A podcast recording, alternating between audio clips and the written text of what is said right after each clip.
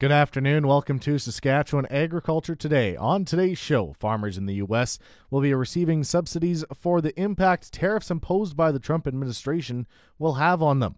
Agri News is brought to you by McDougall Auctioneers Ag Division. Choose McDougall Auctioneers for guaranteed results. Online at McDougallAuction.com. Filling in for Jim Smalley this month, this is Ryan McNally. Subsidies are coming back big time in the United States. In an effort to appease American farmers affected by a trade war, the Trump administration is fighting on several fronts. There will be direct payments to both U.S. crop and livestock producers. This is Sonny Perdue, the U.S. Secretary of Agriculture. The Department of Agriculture will be authorizing up to $12 billion in programs, which is directly in line with the estimated $11 billion impact of illegal tariffs on agriculture. The tariffs Perdue refers to were implemented by China, Canada, and the EU after the U.S. had slapped import duties on steel and aluminum. The Chinese have pushed back very hard, implementing 25% tariffs against soybeans and pork. The idea was to put pressure on U.S. farmers who are politically important to U.S. President Donald Trump. The $12 billion will be secured from the U.S. Treasury through a Depression era program and does not need approval from Congress. Perdue says the bulk of the money will go towards a new market facilitation program. Provide payments incrementally to soybeans, sorghum, corn, wheat, cotton, dairy, and hog producers. USDA spokesperson Brad Carmen expects program details will be ready by September. We anticipate a simple sign up. Basically, for 2018, for the crops that the Secretary mentioned, producers will tell us production, we'll multiply it times a payment rate, and give them a payment based on that formula. U.S. farm groups are saying while they prefer getting their income from the marketplace, government assistance is needed in this new era of tariffs. Nebraska Republican Senator Ben Sasse compares the White House plan to spending $12 billion on gold crutches. The group Taxpayers for Common Sense says the announcement is a recipe for disaster that will undo decades of progress toward weaning U.S. agriculture from financial dependence on federal subsidies. Last week, Minister of Agriculture Lyle Stewart, as well as Deputy Minister Rick Burton, went to Vancouver to take part in the Ag Ministers meeting. Burton spoke earlier this week, saying several topics were on the agenda. Well, we had a number of topics that uh, ministers talked about. Had an update on the trade and market access uh, issues. Also, the ministers received a report from the Business Risk Management External Panel, and so they talked about those recommendations as well. They had a, a good discussion on some labor issues uh, facing the sector and really some regulatory reform issues and, and things that we can look at to uh, improve our regulatory systems. During the Premier's meeting earlier this week in uh, New Brunswick, the carbon tax was a big uh, focal point. Was that also discussed at the Ag Ministers meeting? Yeah, no, carbon wasn't on the agenda, so carbon tax wasn't on the agenda. The first ministers were at their meeting, and I know they had talked about it, but it wasn't on the ag agenda at all. What about uh, tariffs uh, with the United States? I mean, obviously that affects agriculture a great deal. Uh, was that discussed at all? We had an update on really the negotiations with the federal government in the U.S. on modernizing NAFTA. They gave us an update on those discussions are at and kind of the time frames as best they know on the way forward.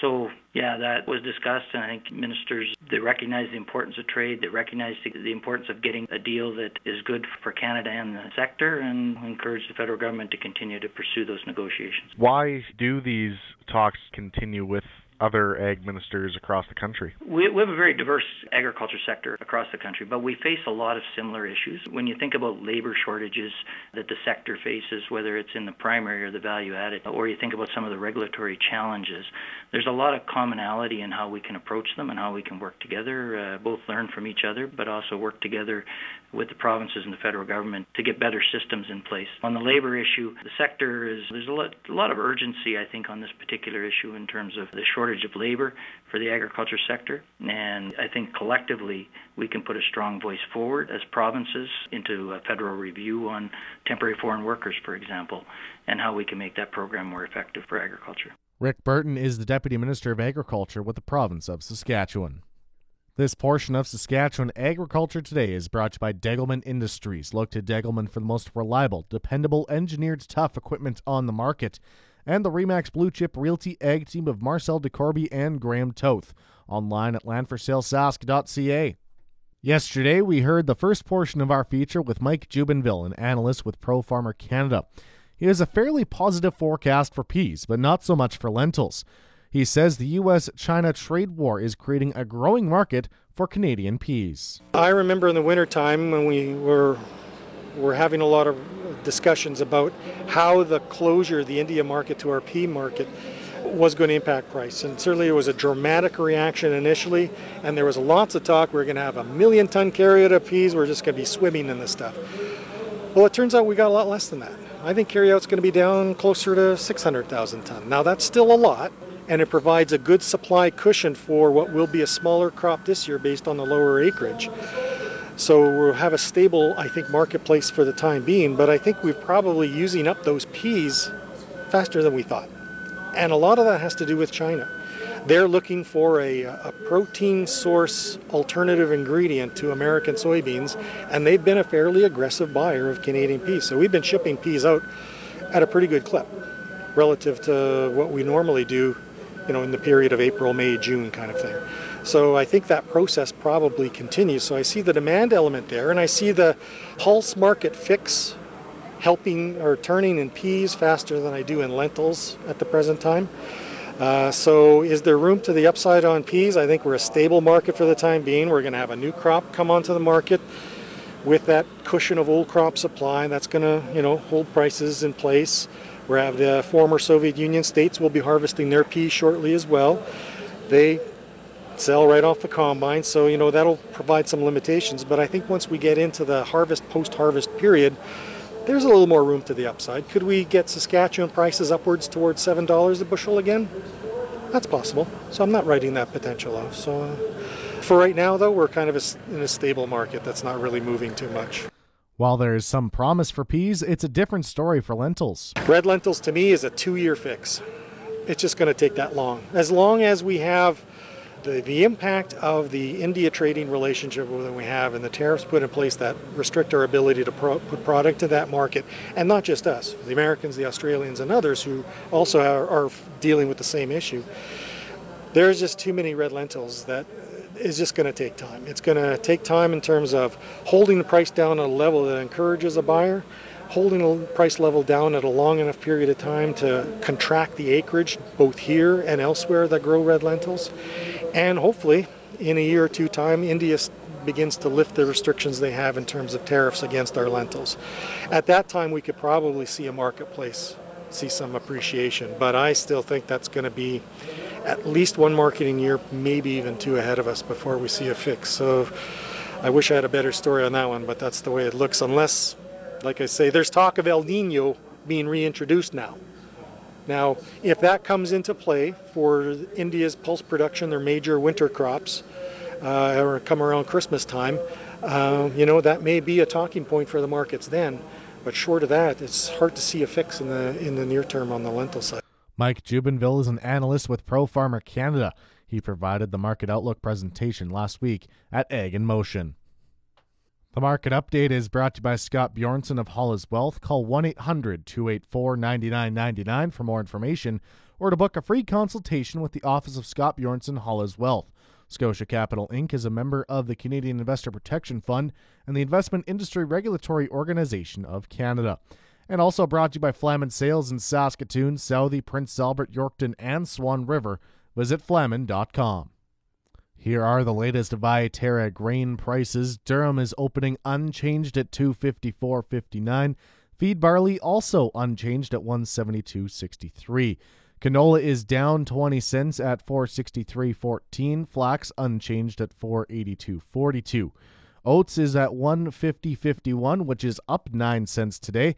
Yellow peas unchanged at 221.54. Feed wheat unchanged at 175.44. Number one, Red Spring Wheat is up 13.19 to 241.39. The livestock quotes are brought to you by Assiniboia and Weyburn Livestock Auctions. Call Assiniboia 642 4180 or Weyburn at 842 4574. Good afternoon. This is the Yorkton Heartland Livestock Market Report for Wednesday, July the 25th.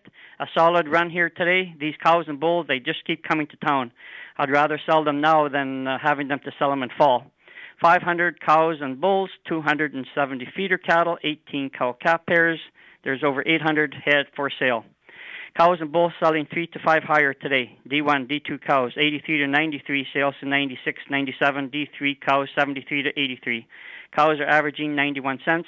Good bulls 111 to 121, sales to 124, 125. Bulls are averaging 118. Never sold any feeder cattle because of all the cows, but we did have a strong sale two weeks ago. I know it's old news, but here it is. On to the steer side, six to seven hundred pound steers, 210 to 222 had a package of red and tan steers weighing 610 pounds. They topped out at 225. Seven to 800 pound steers, 197 to 211.50. On to the heifers, five to 600 pound heifers, 190 to 202. Six to 700 pound heifers, 185 to 193. No sale next week, August the 1st, due to yard maintenance. Our next sale will be Wednesday, August the 8th. That's it for this week at Heartland Yorkton. I'm Harvey Exner. Have a good day. Now, the latest Saskatchewan pork prices. This is the HAMS market commentary for Wednesday, July 25th. Ham sold 6,700 hogs Tuesday, selling a range of 160 to 179 per ckg. Today's sales are expected to be around 6,200 head, selling a range of 160 to 178 per ckg. Ham's cash hog price today is steady, and forward contract prices opened higher this morning. On Tuesday, the Canadian dollar was unchanged with the daily exchange rate at 1.3157. The Canadian dollar is currently trading at 76.15 cents US. U.S. cash markets were stable in yesterday's trade, with the Midwestern regions reporting no change in their negotiated prices from the previous day.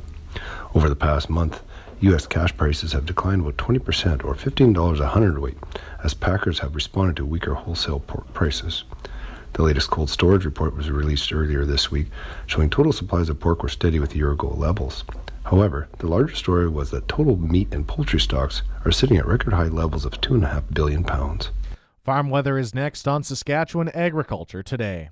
The official 620 CKRM farm weather is brought to you by Raymore, Yorkton, and Watrous, New Holland, working hard to keep more jingle in your jeans, and brought to you by Shepherd Realty in Regina. Specializing in farm and ranch real estate in Saskatchewan, call Harry Shepherd at 306 352 1866. The official 620 CKRM farm weather forecast cloudy skies for today, the high 19, the low 8. Tomorrow, sunshine with a mix of sun and cloud beginning in the afternoon, the high 21, the low 9. Then Friday, mix of sun and cloud, the high 25, the low 12. Saturday, also a mix of sun and cloud, the high 25, the low 11.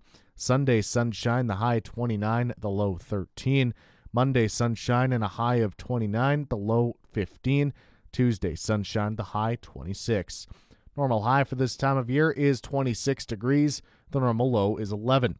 The sun rose this morning at 5:16. The sun will set tonight at 8:54.